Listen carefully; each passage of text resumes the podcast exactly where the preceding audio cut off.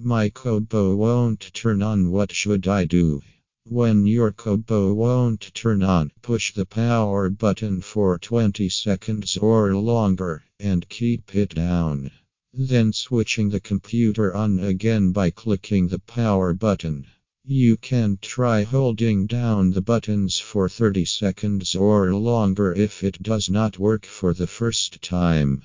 That should be all you have to do most of the time to rework the Kobo device.